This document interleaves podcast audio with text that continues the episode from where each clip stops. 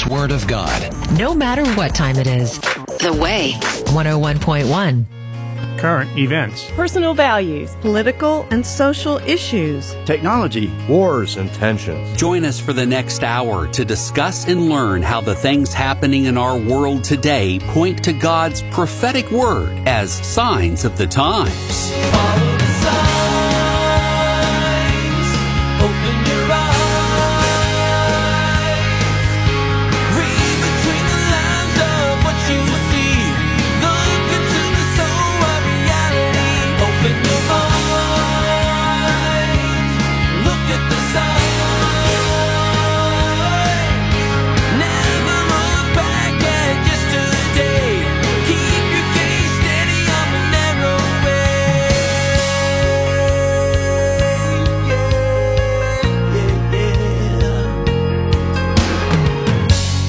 Israel wants to prophetically help Europe, and they also want to prophetically sacrifice too.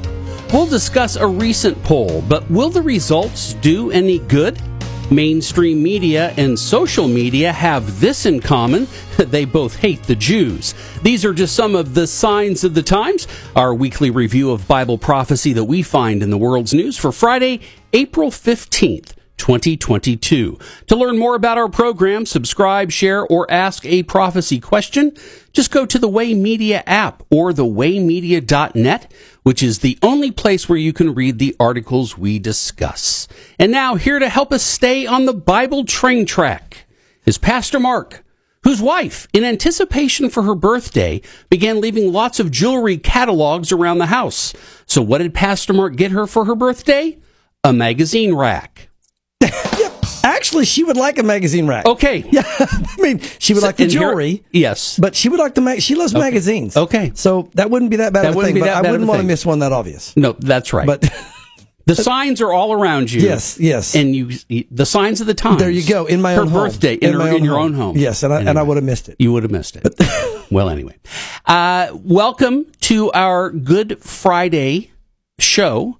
Uh, and we're going to talk about uh, basically this whole week. As Pastor Mark, if if you are attend our church, you know that Pastor Mark last Sunday on Palm Sunday began the week long look at Jesus's uh, uh, triumphal entry and his examination and and all the things that were prophesied. Don't forget everything that we've read about Jesus was prophesied Yeah, yeah, and fulfilled. absolutely. The Bible is, uh, you know, this show is focused on end times prophecy, but we can't forget Jesus' birth, his arrival, all the minute details about his life are were prophetic. Yeah, and in such detail, Greg, that if you deny it, you're just denying reality. God made it so clear that no man has excuse. It is overwhelming. Even even to the minute detail of the soldiers gambling for his garments. Oh yeah, I mean you could go down a list. I mean Yes. there's over some 300 prophecies about Jesus, his life. There's well over 100 just on his this final week. So I mean, I wanted to spend some time talking a little bit about this final week, you know, and just kind of talk about what happened. I believe this is the most important week in eternal history. Yeah. And notice I said eternal history because Yeah. this is where it began, where he proclaimed himself Messiah. He died and rose from the dead. And I know you could say, well, Mark, what about when he comes back to rule and reign? Those are obviously eternally important moments. But if he hadn't ridden in as the king, if he hadn't died and he hadn't resurrected, died for our sins and risen from the dead, none of that would matter. Him coming back would matter to him, but it wouldn't matter to us because Greg, we, we'd all be dying eternally. We couldn't be forgiven of our sins. Yeah. So I see this as overall the most important week in eternal history. And for those people that pay attention to prophecy and maybe even maybe are doubting and maybe wonder, well, what's so important about uh, prophetically predicting that the Roman soldiers would gamble for Jesus's garments? Yeah. It, it's so you can trust that God is in the details of everything. That's right. Nothing escapes him, nothing gets by him, and he will fulfill. Now you would think you would think if here's prophecy and here's all these prophecies, well, you know, I'm just going to take care of the big ones. I'm not going to worry about the little ones because Right. how significant is that? It was significant. Oh yeah, every bit of it. And again, Every bit of it. Well, and again, the details, Greg, show the fact of God's total uh, involvement and Yeah. control of all of it, and that's what really I think validates who He said He was and what He did. You know, anybody that could question uh, whether or not Jesus was really the Messiah, whether he was really God, whether he, nobody could do this if they weren't God. No one. And we're just going to cover just a few as we kind of walk through this briefly. I know we have a lot to cover today, Yeah. article wise, but again, we talk about this being Good Friday. Again, this was the week where Jesus rode in declaring himself to be uh, the Messiah of Israel. The the um, he was their king, but not taking his kingdom yet. And to understand the significance, I encourage all of you that know the Lord out there, go back and read Exodus chapter 12 and read about the Passover lamb, because that really talks about the beginning of this week. You know, they would bring the lamb in, Greg, uh, before the Passover. They they brought the lamb in four days early. They examined the lamb, and then God said, "You're to sacrifice the lamb." And and then because of that, the death angel will pass over you, and He released them out of Egypt, and all that happened, taking them to the promised land. Well, there's a picture in that that is undeniable that Jesus fulfilled when He rode in this past Sunday, the day we celebrated, a week in advance. Because you would bring the lamb in four days early for examination by the family. And we know that Jesus rode in on that day last Sunday. He rode in as the Lamb of God. At the same time, they were bringing all the Passover lambs up, by the way, from Bethlehem, which is where the Lord was born, and that's where they raised all the Passover lambs. While they were bringing the Passover lambs in for the people for sacrifice, Jesus was riding in at the same time as the Passover lamb. And of course, we know what happened over those next four days. He was examined by every member of the family, as it talks about in Exodus chapter 12. And of course, the Pharisees, the Sadducees, the scribes, even the Roman government we talked about because he died for the Gentiles as well. And by the time we were done with that, after the four days, he was completely found innocent. There was no guilt found in him whatsoever. And then, of course, he was crucified uh, when all the Passover lambs were crucified at the very same time. The hour tells us, because John gives us the hour he was crucified. We know now historically when they crucified the national Passover lamb, so to speak. They were doing, they did over 200,000 lambs that year alone. The historian Josephus tells us, who, by the way, was there because he was alive. We have it recorded. But the national observation as a nation, the official Passover lamb, he died at the very moment that they sacrificed that lamb. And then, of course, was three days, three nights uh, in the tomb, and then rose again on this coming Sunday, uh, conquering death, etc. But there's again uh, so many neat things, Greg, about the details. Um, and this is one again I kind of share with our people here at Calvary, and it's not worth. I don't I make a theological argument about this. I wouldn't argue with somebody if they called me up and wanted to fight about it. But really, I believe if you follow the, in order to follow the biblical model of the Passover lamb, it's impossible that Jesus died on Friday. It's just impossible. The, the, the way it's lined out in Exodus doesn't make that possible. It says he had to ride in and 96 hours later, four 24 hour days later, the lamb was to be put to death. Well, John tells us he rode in on Sunday afternoon. That means he would have had to have died Thursday afternoon in order to fulfill the biblical mandate of the Passover lamb. And why that's so exciting is, is that again, a lot of people wonder, why does it, you know, where do we get the, uh, you know, well, let me say this first.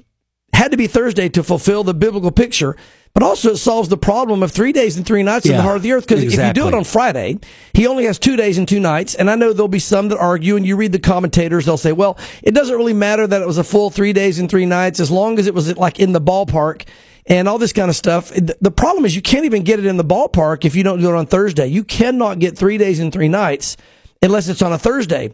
So you see the, the, it fulfills the biblical picture if it's done on Thursday. Then you have the three days, three nights on Friday or on up till Sunday. And then of course the resurrection on the third day. And where a lot of confusion comes in, well, then why do we celebrate Good Friday? Again, I'm not trying to pull away anybody's um, uh, celebrations this weekend. I'm just trying to be what the I believe is pastor who stole Easter. I'm just trying to be what I believe is biblical. Uh, it really came from church tradition, and it came years later after the resurrection. And the church tradition said, well, because it tells us in the Bible that they, it was the day before the Sabbath, that means it'd have to be uh, Friday. Well, where they messed up, and where I believe the church uh, the leadership that started this, when it happened, messed up was. Is you have to realize the Jews go on a 30 day calendar and it doesn't follow a regular week like ours. It doesn't follow the regular Sabbath. Now, when you look at the Passover celebration, the first day and the last day are also Sabbaths. It's a holy convocation day one. It's a holy convocation day two. And as it rotates, because they go on 30 day uh, months rather for their religious year. It changes every year, just like ours changes every year. We have a different, you know, it's it's Easter's always on Sunday every year, but the date changes every year. Well, their their days changed every year for Passover uh, because again of the the the 30 day month or whatever. And there are times where you would have what they called a high holy day or a double Sabbath. And that means you'd have, for example, uh, two Sabbaths back to back. Uh, this particular year, John tells us it was a, and he says, high holy day on the day they were preparing. That means a Sabbath. So what you have is, because the rotation of the days, you have Friday was a Sabbath because of Passover, and then Saturday was the regular Sabbath because it was Saturday. So when it says it was the day before the Sabbath, that would be Thursday because Friday would be the Passover Sabbath and then Saturday would be the weekly Sabbath. So again, I don't want to get into the weeds too much here. I encourage But our that's listeners. okay. That's it's good to know. It is good to know, and I think it does a couple things. One is go do your homework. Yeah. Go read Exodus chapter 12 and, and look these things up. It'll be a fun journey for you.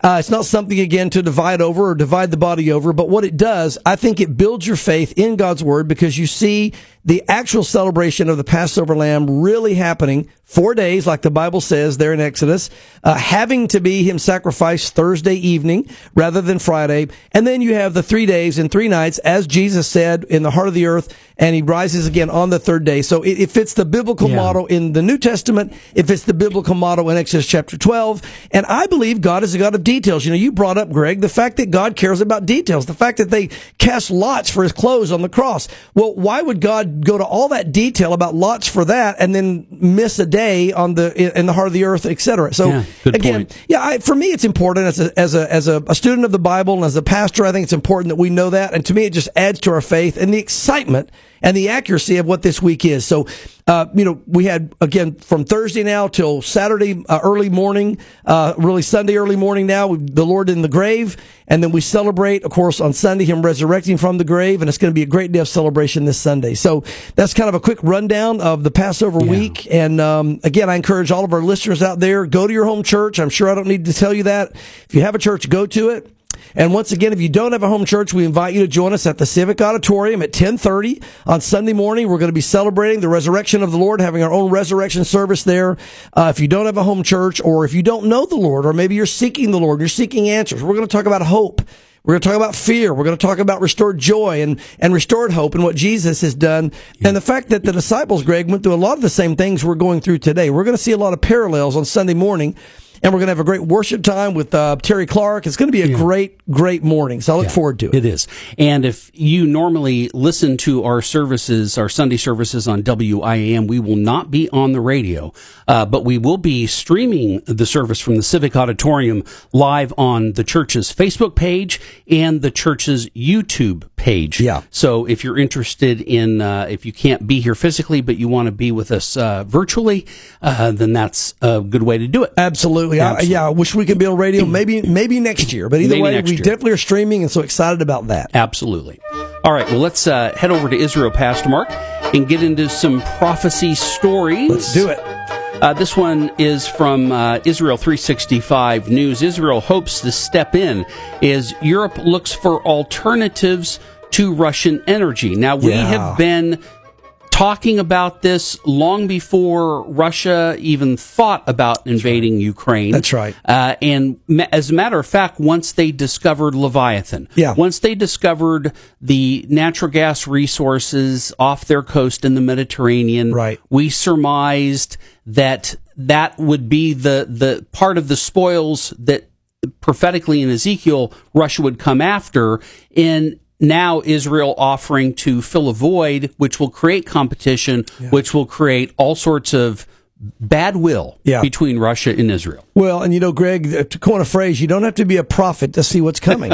and um, Yes. that's why we've talked about it for a long time. You know, Leviathan, for our listeners, if you don't know, that was a major, that's what they called that major gas reserve that they found. There's a natural gas reserve that now they're saying if it's not the largest, it's one of the largest in the world, right off the coast of Israel. And, um, and, and I remember what a change this was talking about it when they found it because Israel used to always be the nation that had to struggle to get oil and gas. So they had to pay ama- amazing price. Listen, Greg, 30 years ago, uh, gas was the price in Israel that it is now in America today. Um, you know, that you go over there and it's five dollars a gallon. I remember going, how in the world could anybody? It was like a, eight, a dollar here at that time. I'm going, it's like five dollars a gallon. Well, they didn't have gas or they didn't have oil that they knew of. They didn't have natural gas that they knew of. And of course, they had to get their oil and gas from the Arab world. And they're not going to help them. So everybody had to ship it in from other places, although it was right next door. And then God, you know, that reveals to them this massive oil reserve in the Golan Heights there in Israel and this massive natural gas out on the coast. And so God has blessed them tremendously. But with that said, when that came up, we started talking right away about looking what could be one, you know, one of the hooks in the jaw that brings Russia against them because Russia, that's where they make their money nationally. Over 60% of their income, as we've repeatedly said on the show, and, and, um, and they don't want any competition. And now with the war, uh, people are starting to talk about doing away with uh, natural gas. They're saying by or, or, oil from Russia. They're saying now by 2027, Russia uh, or Europe wants to be totally separate. Uh, is the goal by 2027 to be separate from Russia completely, and we're now in 22. That's five years from now. Um, so you can see how Russia's going to panic. What are they going to do when that runs out? They're they're in the middle of a war. They're talking about losing their income from Europe. Right now, they still have control because everybody needs their gas and oil, or their oil, if you will. And all of a sudden, Israel now, again, is, as we said, uh, our postulation was they're going to step in and kind of fill the void. And here we go. Europe's looking to end its dependence on Russian gas, it says, oil and coal by 2027. According to the European Commission President Ursula von der Leyen, among the options for alternative energy sources in Israel, which could supply natural gas to Europe via pipelines through Greece or Turkey, as well as Egypt, according to the AFP report. Former Israeli Energy Minister Yuval Steinitz said that the Jewish state, and I quote, could definitely be a serious factor in creating more independence and a wealth of energy sources for Europe, according to the report. Israel could even export via Greece, Turkey, and Egypt at the same time, he added, because we have enough gas to export through these three channels. So it's pretty clear what's happening here. Everybody's saying we want to cut off the supply or the coming from Russia and make them pay for this. We don't want to use their resources anymore because now Russia's the big bad guy. At the same time, Israel stepping up saying, you know, we have lots of what Russia has. We'll supply it to you. Um, you can just see the cascading effect of this. It's not going to make Russia happy. Russia's already on their border with Syria. Um, they already are having some issues with Israel because Israel's backing Ukraine vocally and in action. And, um, and now Russia, of course, is allied with Iran. And of course, Iran hates Israel. I mean, you can see this unfolding. This is just another way that Russia could be pushed to move against Israel say, all right, you want Israel's gas and oil? No way. We're going to come in and stop it. So again, keep your eye on it. You know, the, the, the, wheels of prophecy, they, they sometimes turn slowly, but they, they turn very obviously. Yes. And we see a slow turn, but an obvious turn. You can see what's coming. As I said, you don't have to be a prophet to see what's coming, but be watching this because this is going to turn up the heat from Russia on Israel and an aggression that Israel or that Russia is going to want to go along with. You think about it. Iran's ready to go now. They would attack Israel over religious reasons. They just hate them based on religious reasons, right? Different gods. They want to battle it out. Russia, they're kind of neutral on that thing. You know, it's like whatever. But you now give Russia a reason to do that, and they've got Iran, who's their ally now, wanting to do it. Why not? You can make Iran happy, and you get all the oil and gas. I think we see what's coming. Yeah. All right, uh, Pastor Mark, our next story comes from Israel Today, and this story is in the category of stories that we look at and say this probably has some of the greatest prophetic significance when it comes to the timeline of all the end times prophecies. Yeah. And that has to do with sacrifices on the Temple Mount. And according to this, uh, there is a call that uh, the title of the story says, The time has come to sacrifice the Passover lamb on the Temple Mount. Yeah. And this yeah. is prophetically huge because this is one of the the key uh, uh, milestones or victories that the Antichrist will have that no other world leader will have had, and that's to bring peace to the Temple Mount. But there's got to be conflict there Absolutely. in order for there to bring peace, and this this story will bring conflict. Yeah, let's let's read a little yeah. bit of it and then discuss it for a second here. Notice Jewish group issues urgent call to restore biblical sacrifice amid the renewed Palestinian terrorism. Um, it says Israel's under attack. Terrorists are coming out of their lairs, murdering Jews all across Israel. We cannot yeah. wait any longer. They say now we must sacrifice. Now we must sacrifice the Passover lamb on the Temple Mount where the Holy of Holies stands to put an end to the terror. Let me explain that in a moment and make peace with the most holy God. There is so much going on here. Let me let our listeners know, and I may read a little bit more of this, but let's, let's just go um, uh, right now to discuss some of this. I remember a few years ago, Greg, when they did the very first Passover sacrifice in Jerusalem. In Jerusalem. As a matter of fact, we may have been there that year. It may have been uh, uh, at Passover time. We may have been on a trip. It seems to me we were there. I didn't see it when it happened in the Jewish quarter. They ended up sacrificing a lamb, setting up an altar, sacrificing a lamb in the Jewish quarter because here's what they do. They tried then the first time they were going to do it to march it up to the Temple Mount. So they go through the process. And of course, the police stop them, the Israeli police. They don't want World War III. They don't want to mm-hmm. fight with all the Muslims. Right. So then they go through the ritual doing, they can't get up there. They went back to the Jewish quarter and they sacrificed the lamb. They've done that for years now. They've been going, they, they walked the lamb up there. The police push them away. I'm sure the same thing's happening today because this is about when it's happening right now. They go back down and they go to the Jewish quarter and they sacrifice. But what's amazing about it is they're going to continue to do it, they say, until they let them do it. And they literally have priests that are trained in the Passover sacrifice doing the services. It's not just a bunch of Jews going, we're going to kill a lamb. They're doing No, it. this is high. This high level stuff. Yes, Yeah. the Levitical order. They're doing this the way, you know, et cetera, et cetera. And, and so they're pushing for this. And as you said, it, what it shows is a couple of things. One is, um, it shows that the Jews recognize, and they, they haven't really been, I don't know how to say openly admitting this. They kind of hide it, but they're openly admitting it more now, Greg. They realize that in order to be right with God, there needs to be blood shed by a lamb. I remember at the Temple Institute one year, I brought that up, and, and he didn't like that. The rabbi that was there over it, you know, and uh, he, I, I said, "What do you do about the, you know, the blood and the lamb, and what do you guys do about that?" Because I know that's required. He kind of got upset, you know, and I, I forget all the details of it, but He's like, that's what Yom Kippur is for. well, the reason they get upset is because they realize if they're going to be religious Jews following in Judaism according to the Torah, the Word of God, you've got to sacrifice a lamb. There is no other way that sins can be taken away. Now they shy away from saying that because that would admit we're we're still on our sins. And and we're and we're not taking care of our sins. Right. So so so they kind of really push it to the back, and if you bring it to the forefront, it's a tense moment. Now, Yeah. But what's interesting in this, these particular they're unbelievers here. These are that are doing this Levitical sacrifice of the Passover lamb. Notice what they said here in their statement, Greg. They said it's time for us to make peace to do this in order to make peace with the Most High God. And there's two levels on that. One hmm. is they believe that because the Bible says that the temple is to be a place of peace for all mankind that they need to reestablish the sacrifices and the temple so that the world can have peace. Okay. That's on the Gentile world level. But they're also admitting here, we realize we're not really at peace with God until that blood is shed. Now that's, this is, it's, they didn't come right out and say it, but that's what they're saying. And here's what it shows me. There is a consciousness to the Jewish people, at least these that are trying to do this going, we might not admit this out in the open, but we recognize there needs to be blood. There has been no blood for 2,000 years. We've got to have blood. So the Lord is now getting them ready. He's prepping them to again admit they need blood and they need the blood of a lamb, or we would say the lamb, as we know he's leading them to the outpouring of the Holy Spirit in the last days, reviving them to turn to Jesus and his blood on the cross, the Lamb of God, the very thing we're celebrating. So there's so much going on here when you read this article and read this and, and realize what's happening.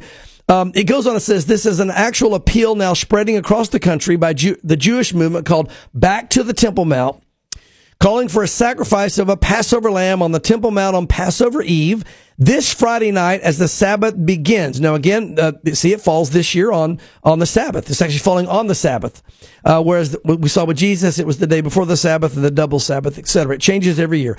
The movement is asking the Jewish people to do everything possible to make the Passover sacrifice on the Jewish Temple Mount on the very spot where the Holy of Holies once stood 2,000 years ago. They think they know it. I'm not so sure they're right, but that's in a whole other argument.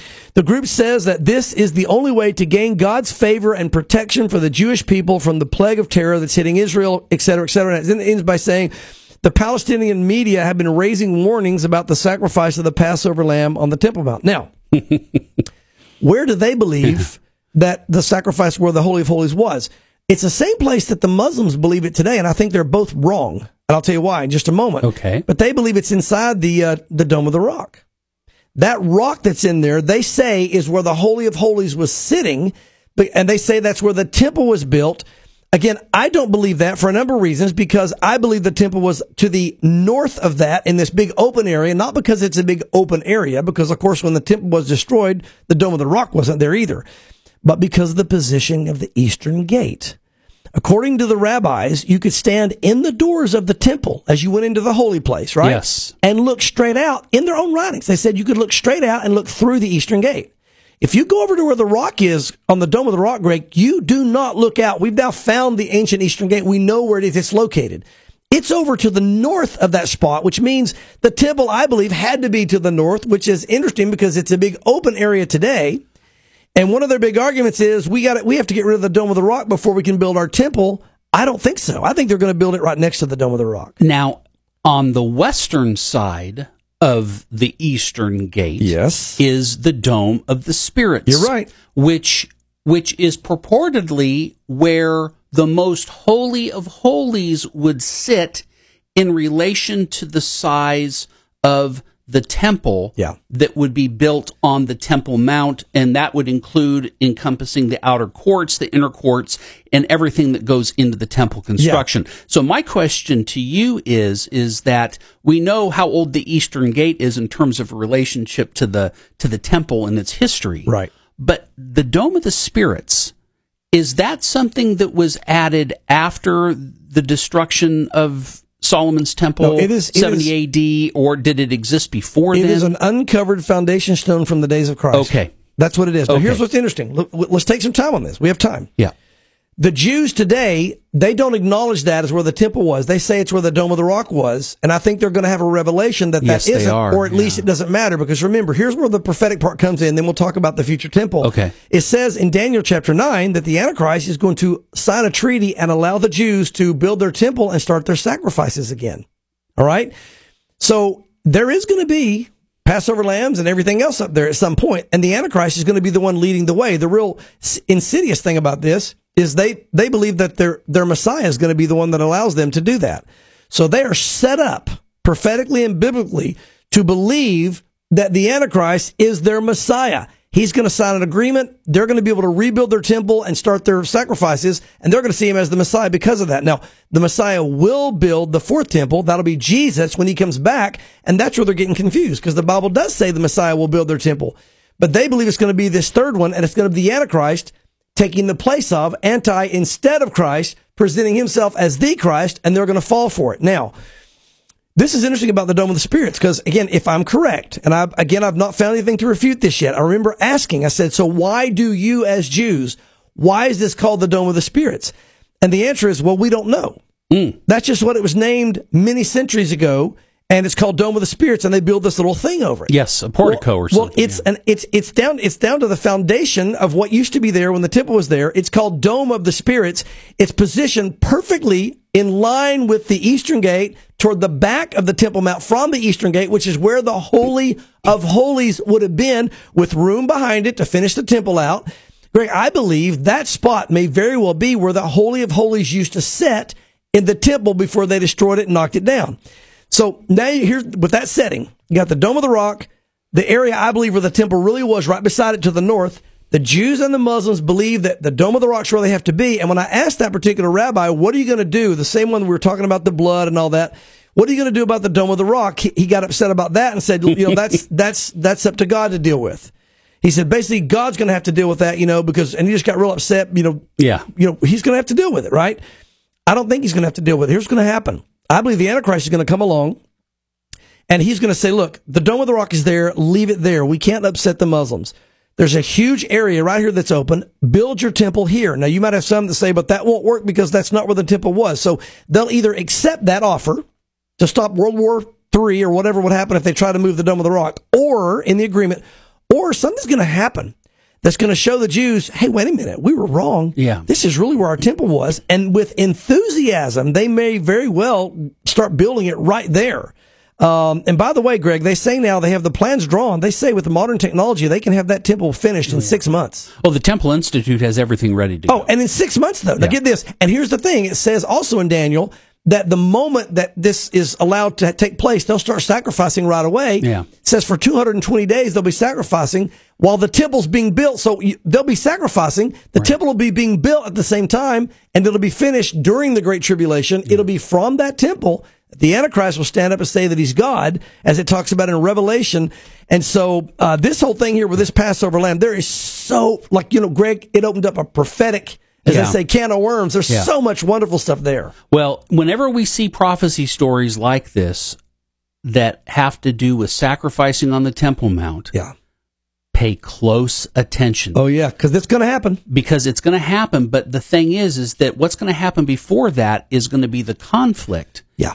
and and that will that will usher in, you know, Yeah. the peace treaty. Now we believe that Ezekiel will happen before that, Uh, Yes, I do. I absolutely do. but I think, but I think that that the, war. the conflict will be running in parallel up to the point of the apex or the, the fulfillment Yeah. of Ezekiel 38 and 39, Yeah. the Antichrist coming in to uh, bring peace to the region. And, and part of that will be, be bringing peace to the Temple Mount, Right. which is part of the conflict of everything that's going yeah, on there. I, yeah, I actually think, Greg, as we've talked about, I think the Ezekiel 38 and 39 war is going to be the thing that now gets the whole world Yeah. in flux.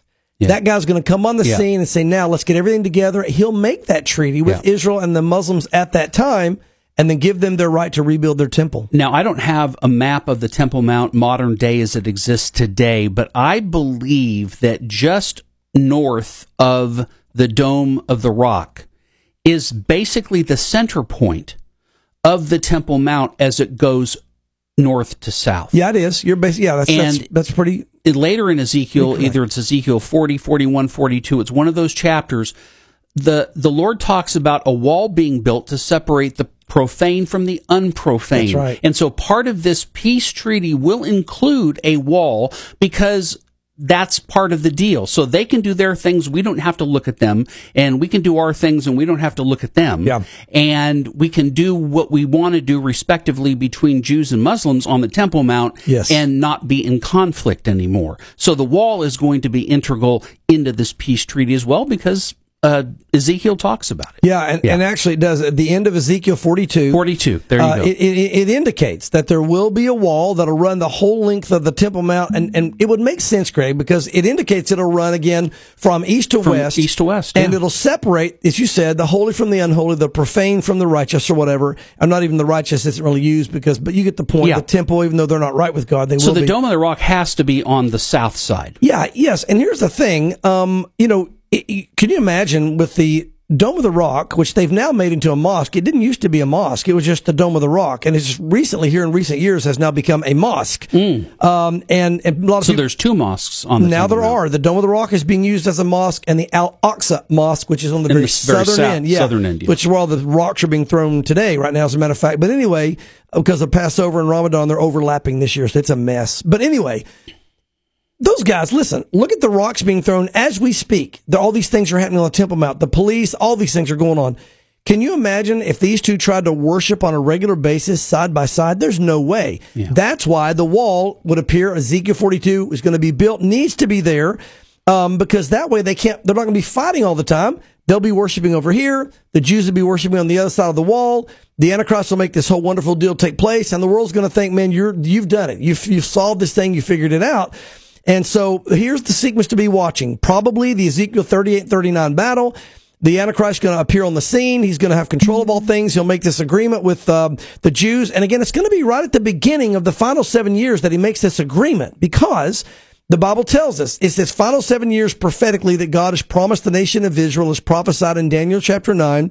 And he'll start the beginning of those years, the first three and a half. They'll be building it. He'll be ruling the world. Everybody be seemingly getting along. Then at the middle of that three and a half, the Antichrist goes to the temple and declares himself to be God, and that's when the real persecution, that's when what the Bible calls the time of Jacob's trouble begins, and the worst persecution on the Jews in world history takes place simultaneously with God turning up the heat on all of the bowl judgments being poured out. He's going to start the seals right at the beginning of the seven years and all that, and trumpets and all, but the bowls and, and they kind of overlap. But the worst of the judgments are going to come after the Antichrist declares that he's God. And even as God judged the gods of Egypt the first time he rescued the nation of Israel, he's going to judge the gods of the world as he now begins to allow this to take place with the Jewish people to break them and then rescue those that get saved through that, while some of them Remember at the beginning of that three and a half, that final three and a half years, when he, when the Antichrist declares that he's God, they're going to flee down to Petra.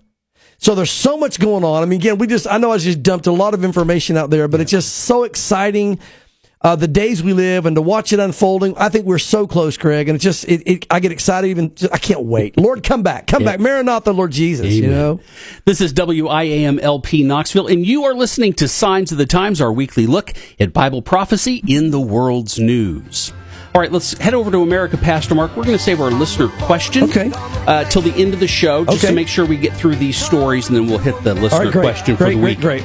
All right, uh, this is from ChristianHeadlines.com. This is a poll that was recently taken where it says most Americans say the moral lessons of Easter and Passover are important for ensuring a strong America. Okay, well, that's great, but Yeah. we don't really see them being employed. No, you don't. It's interesting. I'll read a hair of this. You know, the report found 72.6% of the of respondents said that the moral lessons in Easter and Passover are somewhat important. 20% very important. 52, uh, you know, guarantee a strong future of the nation. It's interesting, Greg. It doesn't matter what you believe if you don't take action on it.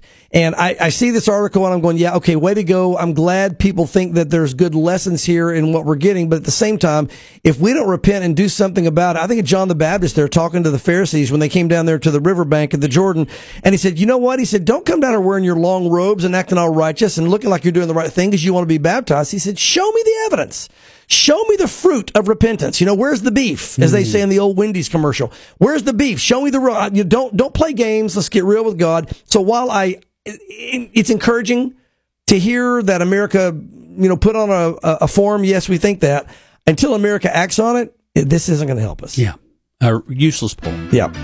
All right, uh, let's go to One World Economy News. Uh, we've had this story before in the past, but we've got a new twist on this story. Yes. And that has to do with microchip implantation. This is from the BBC. The microchip implants that let you pay with your hand, Yeah. but they also do something else. Yeah, this is interesting. You know, uh, we have been covering microchip implants for a while. It's being it's so it's so normal now that it's Europe, Florida, some Yeah, it- clubs. I mean, look, it doesn't even seem. it. It's so normal now, Greg. It doesn't even seem awkward. As a matter of fact, we have this, and, and you know, not to get sidetracked, but this, you know, Israeli Yuval Noah Harari, who's everybody looks to with the World Economic Forum, this guy that really just speaks the Satan speaks right through this guy. You know, he talks about how now the next move for the world is to get under our skin. That is, something needs to be put in the body so they can monitor everything about us, not just externally, but internally. And of course, we know this is coming. We know it's going to happen. But there's something here I want to point out. First of all, uh, and let me read some of this. Patrick Paumen causes a stir when he pays for something in a shop or restaurant.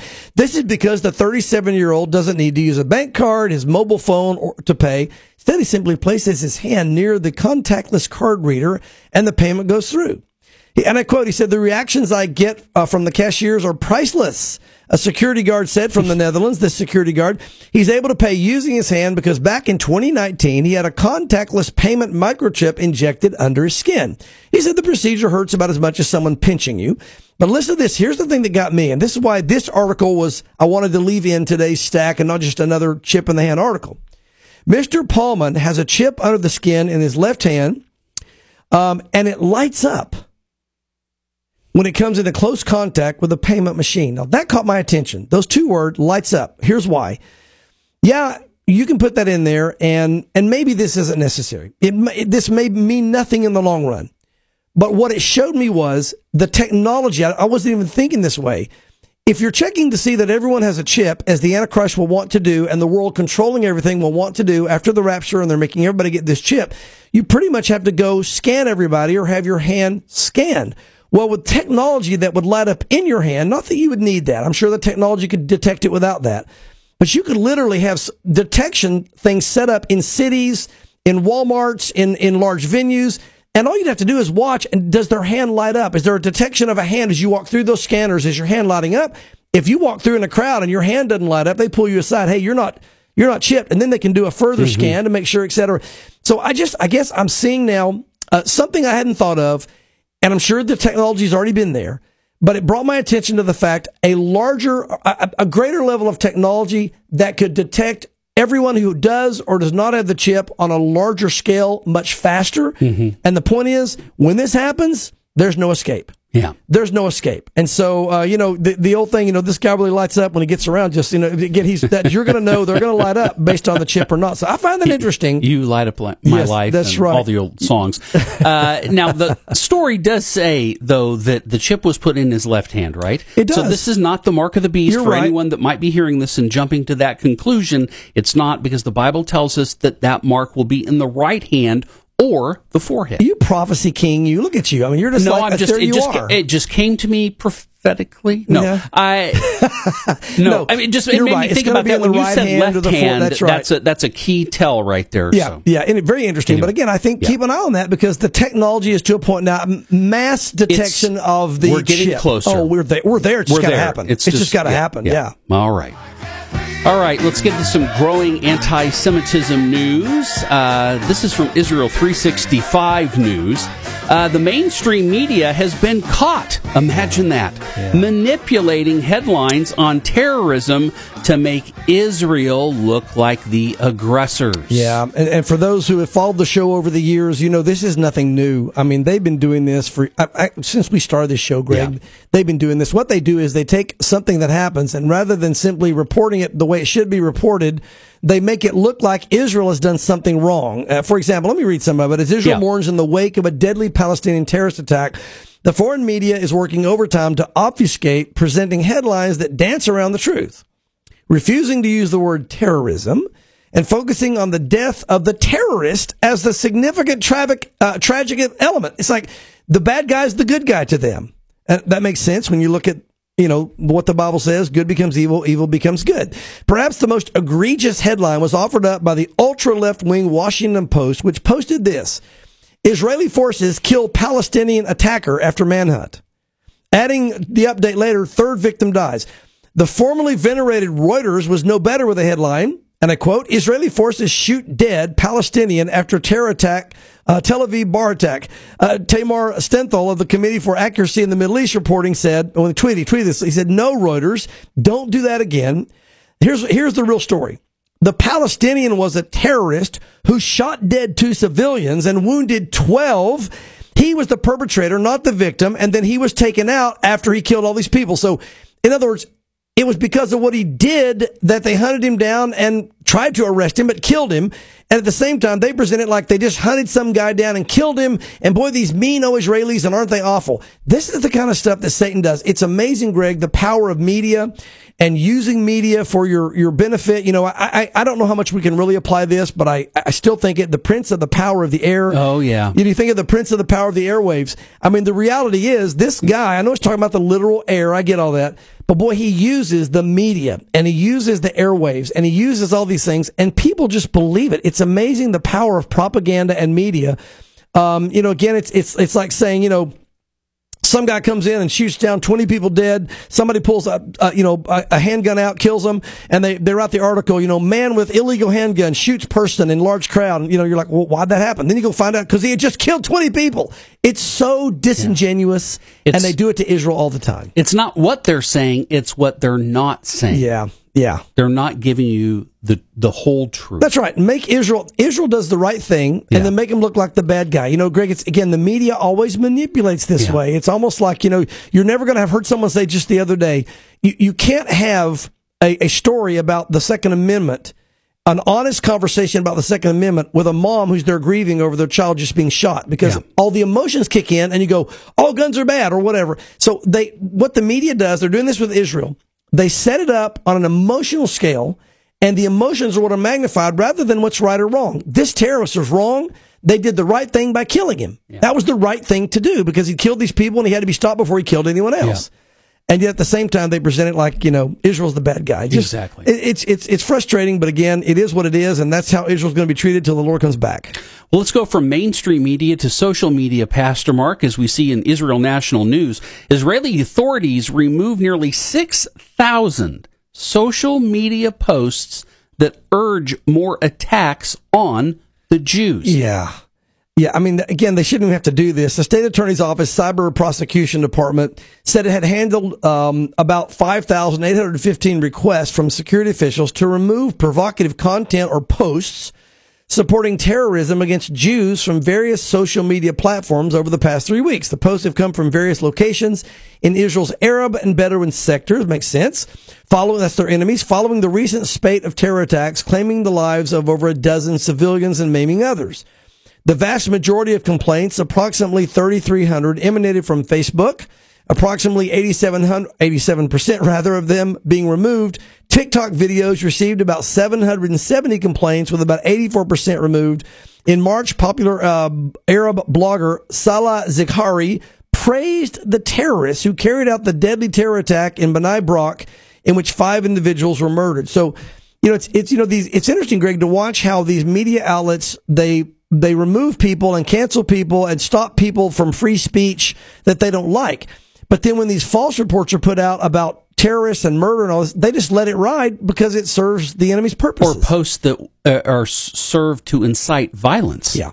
Yeah. You know, again, we know that Satan is the God of this world, small g, and God is the God over all the earth. We know yeah. the true God. He runs all things, but he's allowing Satan certain levity, and this just shows how that operates. Well, and this is another example, too, Pastor Mark, of when things just don't make sense. How, how can you allow posts that incite violence yeah. towards one people group to just go unchecked? Yeah. And if someone were to put that out about somebody else's ethnicity, yeah they would be banned for life from Twitter. There would be protests in the street. It's amazing. All of that. So that's when you know it's a spiritual battle. Well, again, recently, Greg, it was brought up in just this recent court nominee that came up, you know, that there was somebody that was convicted of pedophilia. And they literally, the judge literally said, I'm sorry that your family's been through all that you've been through.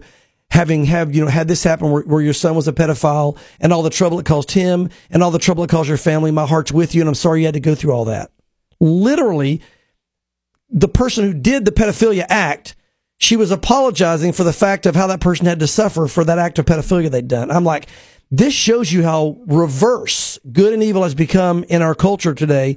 And, um, and, and, you know, uh, again, it, it's, it's, it, it's mind boggling. If you didn't know the Bible and you didn't know how the enemy's working and God's allowing it, you would just say everything's gone mad. Yeah. And yes, it has, but the Lord's in control and He's about to come back and make it all right. Yeah. So we Amen. can, we can, we can't wait. Amen. We're going to have to, but we can't wait. Amen. Well, let's have some good news, Pastor Mark, before we get our to our listener question.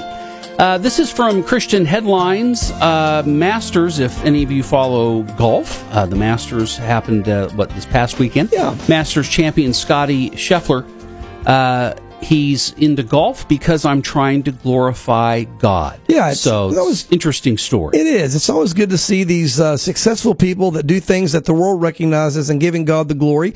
Uh, says the 2022 Masters champion is a he's 25, 25 year old Texan who says he golfs to glorify God and who credits prayer for giving him peace on an anxious weekend. Scottie Scheffler won his first Masters tournament Sunday. That's optimistic.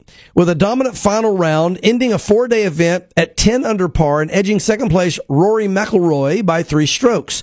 It was his first major championship, but his fourth overall in less than two months. I mean, he's won like um, championships in, in the last two months, four. This is his first major.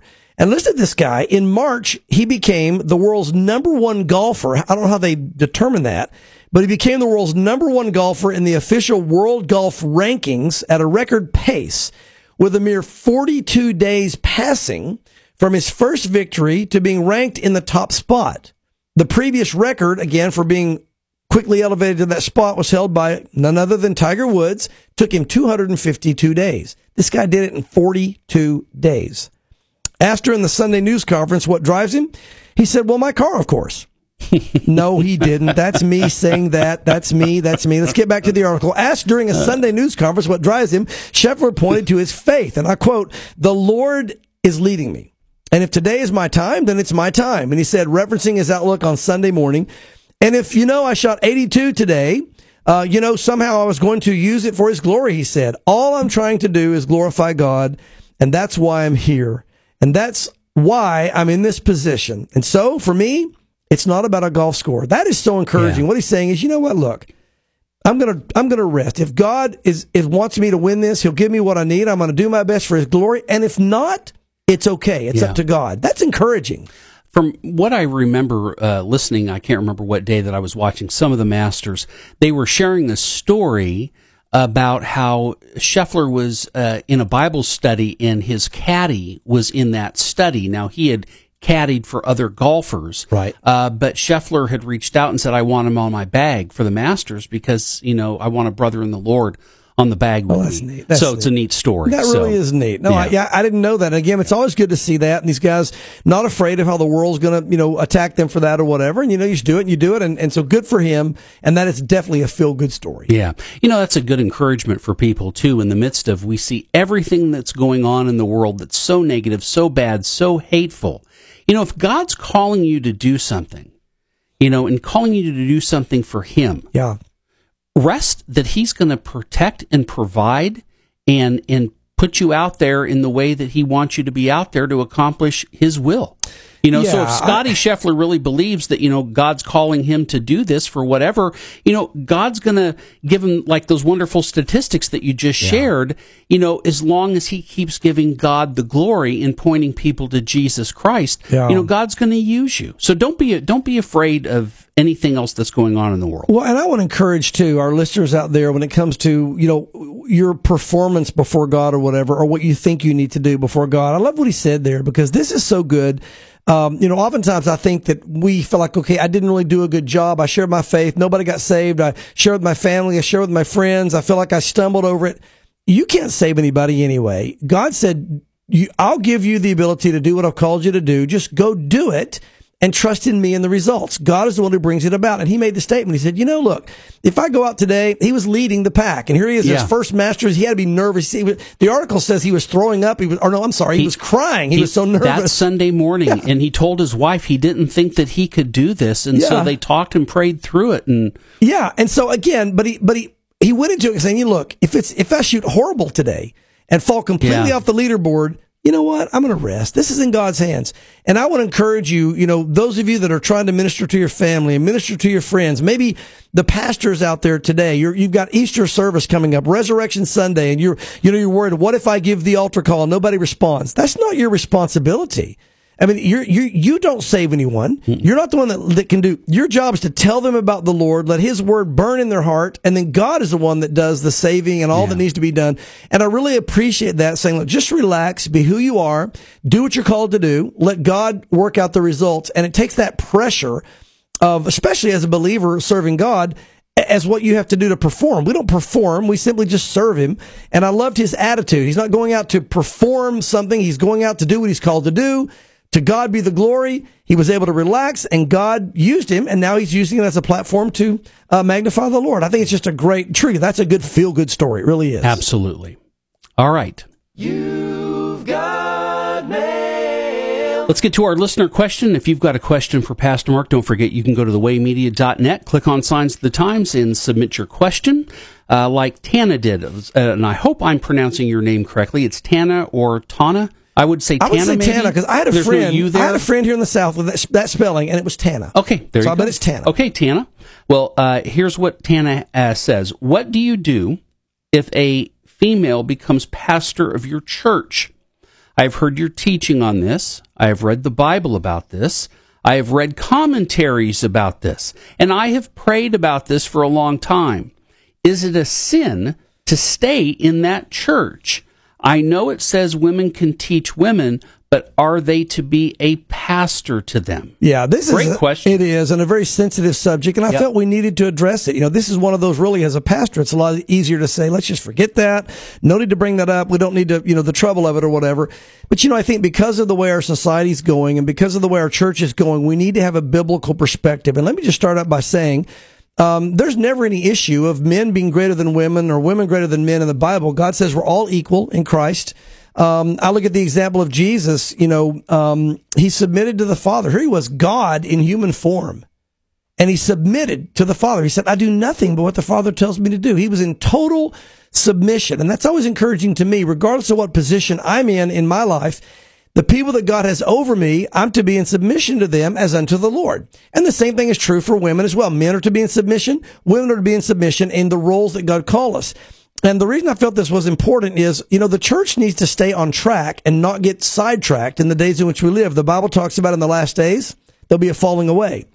And the Bible's very clear on the roles of men and women in the church. And let me just say, it doesn't say that one is better than the other, but it does lay out very clear roles. And that's what I want to cover. Yeah. Well, and that's, that's the really the highlight point is that it, having a certain role or having a role that's different from someone else does not make one person better than the other Right. simply by virtue of the role that they're fulfilling. Exactly. Exactly. And Paul addressed this because Yes. again, there were questions about women in leadership roles over men, etc. And you can't be a pastor without being over men. That's impossible because you're a pastor. And we so, both know women that are great teachers. I, I, there are women that are way better teachers than I'll ever be. Um, but it's it, the pastoral role is where God says, okay, this is the pastoral and the elder role. God says in His Word is reserved for men, and He gives the reason why. Now let me explain this here again. He's talking about when Paul's addressing this in, in First Timothy chapter two.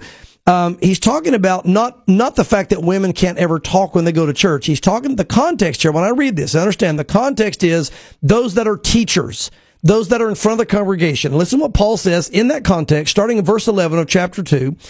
He says, Let a woman learn in silence with all submission. Again, talking about the proper roles, not somehow silencing women or, or suppressing them. This is a positional context. He says, And I do not permit a woman to teach or have authority over a man. That right there would preclude a female pastor because you can't be a pastor without authority over the people that you're over. He says, I don't permit that. He goes on why. He says why. You say, well, that's Paul. No, this is the word of God speaking through Paul, if you believe the Bible. He says, but to be in silence, that is in that teaching role. Now he gives the reason why a lot of people will say this. Oh, that's cultural. That's just cultural. No, here's what Paul does. He jumps over all cultures and lands back in the garden. In other words, let's skip cultures. Let's skip time. Let's go back to the beginning, the way God created it and the way God intended it. You know, when you go to the garden, you had two people. There's no culture. It's two people. It's a man and a woman. It's before cultures began, but it's how God intended it. So he, he says, let's, let's, let's hit a reset button. Let's get back to why this is that women can't be pastors and let's see why God did it this way. He says, for back in the garden, Adam was formed first and then Eve. So it's just God's order. There was a structure. The man was first, the woman was next. So there's a structure of, of the order of things in, in God's authority structure. He goes, he goes on and says, and Adam was not deceived, but the woman being deceived fell into transgression. So in other words, a consequence of the woman being deceived is that she can now not have authority over a man. That's first of all, man was made first, and also she was deceived. So a consequence of that is she can't be a pastor or an elder, a leader over men. He says, nevertheless, she will be saved in childbearing if they continue in faith, love, and holiness and self-control. And so God will be faithful to her in the role he's called her to do. Not that a woman, you know, can't be in any kind of leadership role. That's not his point there, but God will be faithful to the man and faithful to the woman if they fit in their proper roles. So if Tana, for example, because this is one of her questions, Yes. Pastor Mark, Yes. um, is it a sin to stay in that church? I would say this. Here would be my counsel. If you're in a church that has a female pastor, I would counsel you to leave. Yes, I would say you need to leave that church and find a new fellowship. And here's why. That can sound radical, and I'm sure that could probably bring some heat on me. But here's the thing. God's word says that a woman is not to be in that role, which means if you're at a church with a woman in that role, the church's authority structure is out of order. And if the authority structure is out of order, it opens up a door for further deception, even like happened in the garden when the woman was deceived uh, and Adam wasn't. So it's not about being smarter. It's not about being more savvy. It's about God's structure. And I think that probably some of this deception came in because women have a, a, a tremendous gifting of, of emotions that oftentimes men don't have. It's a greater level of emotion, which sometimes you don't really want emotion leading. You want logic leading, if you will. So yes, I, my encouragement would be is that, you know, look, we need to stay with what God said is the proper role. And he's the one that said it. We didn't. And I would say, yes, if you do have female pastors, my encouragement would be, I would just, you know, I wouldn't make a big scene, but I would move on, find me a fellowship that is in the proper authority structure as lined out by God's word in 2 Timothy chapter 2, not based on culture, but based on the garden and Adam and Eve, the way God started it from the very beginning. Okay. So I know again, uh, you know, some of these things are hard subjects Yeah. to, to to address. One of the things I never shy away from are the hard subjects. And uh, but again, I think that's what we're called to do as pastors. And so, uh, fulfilling my role as a pastor, I felt the need to address that because I do think that is becoming more of an issue, Greg, in the last days. The Bible does warn that in the last days there'll be a falling away, and I think the churches that are not following God's proper structure and order based on His Word, they're going to be more susceptible to falling away. So that would be my my encouragement. Okay, great. Thank you, Pastor Mark. And thank you, Tana, for that question. And again, if you've got a question like Tana, we encourage you to visit thewaymedia.net. You can click on Signs of the Times and submit your question and all sorts of things you can do there at that site, as well as subscribe to our podcast and listen to previous episodes and a lot of other content there at thewaymedia.net. And that's also a place where you can go and watch the live stream of our Hope uh, Resurrection Sunday morning Yes, service, yes. 1030 from the Knoxville Civic Auditorium, as well as Facebook, our church Facebook page, and YouTube page. And we hope to see or know that you were listening and hearing. And we'll see you back next Friday for more Signs of the Times.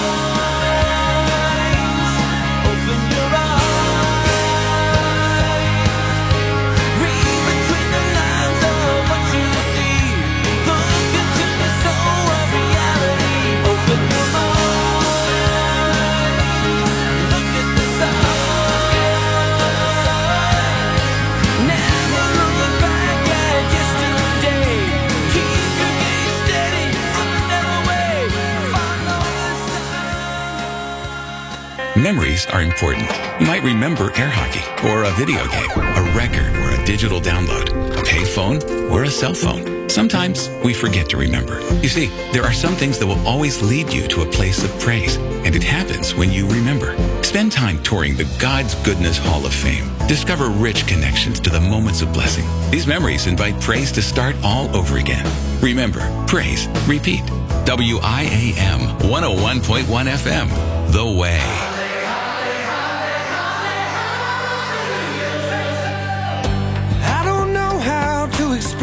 It, but I just see so clearly now who I was, and gone. You gave me my victory song that I sing